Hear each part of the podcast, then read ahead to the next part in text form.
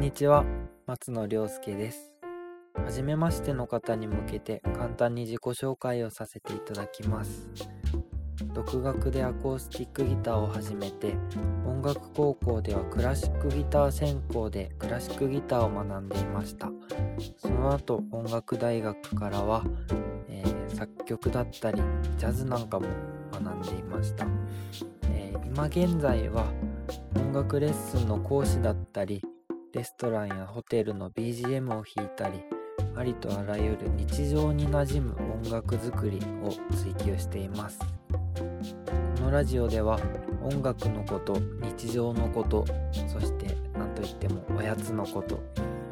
えー、聞いてくれる皆さんのおやつタイムに聞き流してもらえるような